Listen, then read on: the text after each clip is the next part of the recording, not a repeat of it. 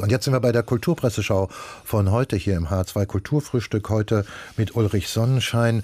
Und wir starten mit einem Artikel aus dem Feuilleton der FAZ und der ist überschrieben eine Art Mini-Trump. Tja, das ist dem Frankfurter OB Peter Feldmann zugewiesen. Dieser Titel Insider werden wissen, wie er dazu gekommen ist aber für alle Außenstehenden, womit hat er sich diesen nicht ganz rühmlichen Beinamen eingebrockt, der Peter Feldmann?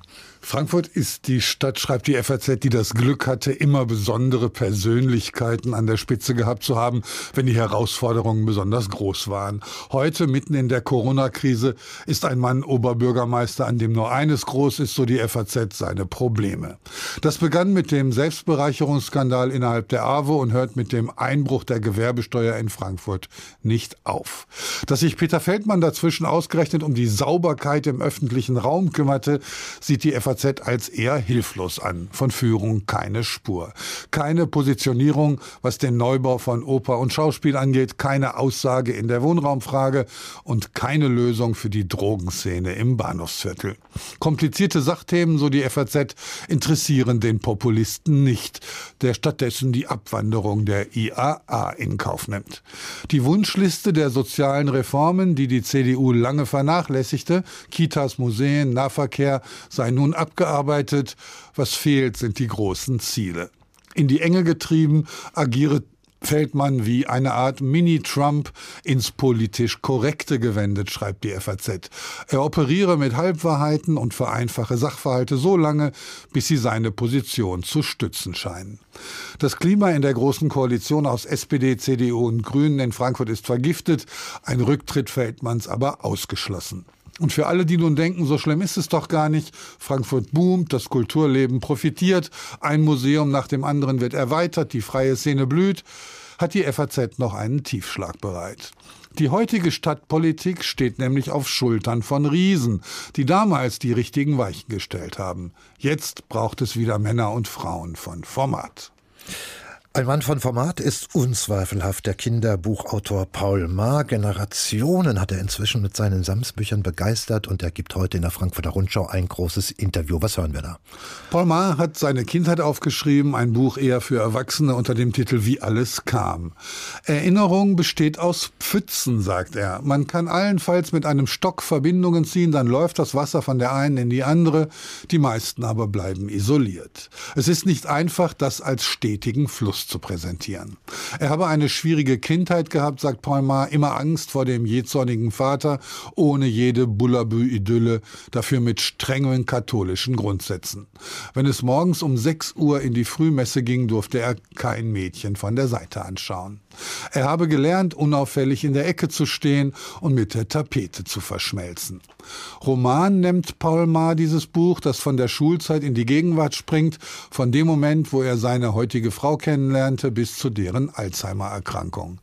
Sie war in künstlerischer Hinsicht seine Rettung. Mit ihrem Bruder, Michael Ballhaus, hat er dann Filme gedreht und Stücke für das Theater ihres Vaters geschrieben.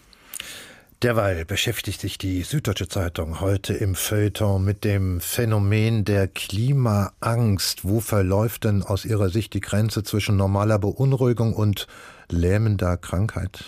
Ich möchte, dass Sie in Panik geraten, hatte Greta Thunberg Anfang 2019 beim Weltwirtschaftsforum in Davos gesagt und sicher nicht damit gerechnet, was dieser Satz auslösen würde. In den sozialen Netzwerken finden sich heute zahlreiche Beiträge über eine Art der Klimaangst, die Menschen daran hindere, ihren Alltag zu bewältigen. Eine Studie der amerikanischen psychiatrischen Gesellschaft hat nun herausgefunden, dass es gar nicht so selten ist, dass Menschen aufgrund des Klimawandels bzw. der Angst davor keinen Spaß mehr mit ihren Freunden oder der Familie haben. Das betrifft tatsächlich eher jüngere Menschen, die den Klimawandel mit ihrer persönlichen Zukunft verbinden. Die Frage aber, ob die Angst zu einem besseren Umweltverhalten motiviert oder resignativ dahin führt, dass man ja doch nichts ändern kann, das lässt diese Studie leider offen. Und wenn wir schon beim Klima sind, dann sind wir auch schon ganz nah dran an der Kante zum Weltuntergang. Darüber Darüber beschreibt heute die Süddeutsche Zeitung in ihrem Streiflicht. Niemand weiß, wann die Welt untergehen wird. Fest steht für diesen Tag allerdings das Fernsehprogramm. Seit seiner Gründung hat der Fernsehsender CNN ein Doomsday-Video im Schrank, das einen Zusammenschnitt verschiedener Militärkapellen enthält, die alle Näher mein Gott zu dir spielen. Jenen Choral, den die Bordkapelle angeblich beim Untergang der Titanic spielte.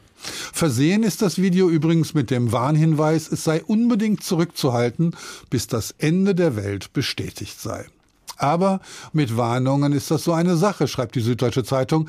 Deshalb gibt es in dieser Woche den ersten bundesweiten Warntag. Denn auch warnen will gelernt sein, sei es mit Sirenen, Durchsagen oder Werbetafeln.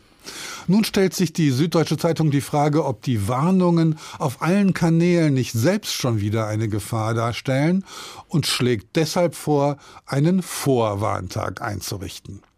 Die Antwort dafür bleibt auch hier vieldeutig offen.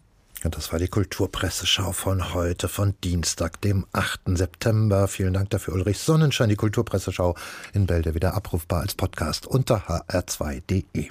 Die HR2 Kulturpresseschau Weitere Kulturthemen auf hr2.de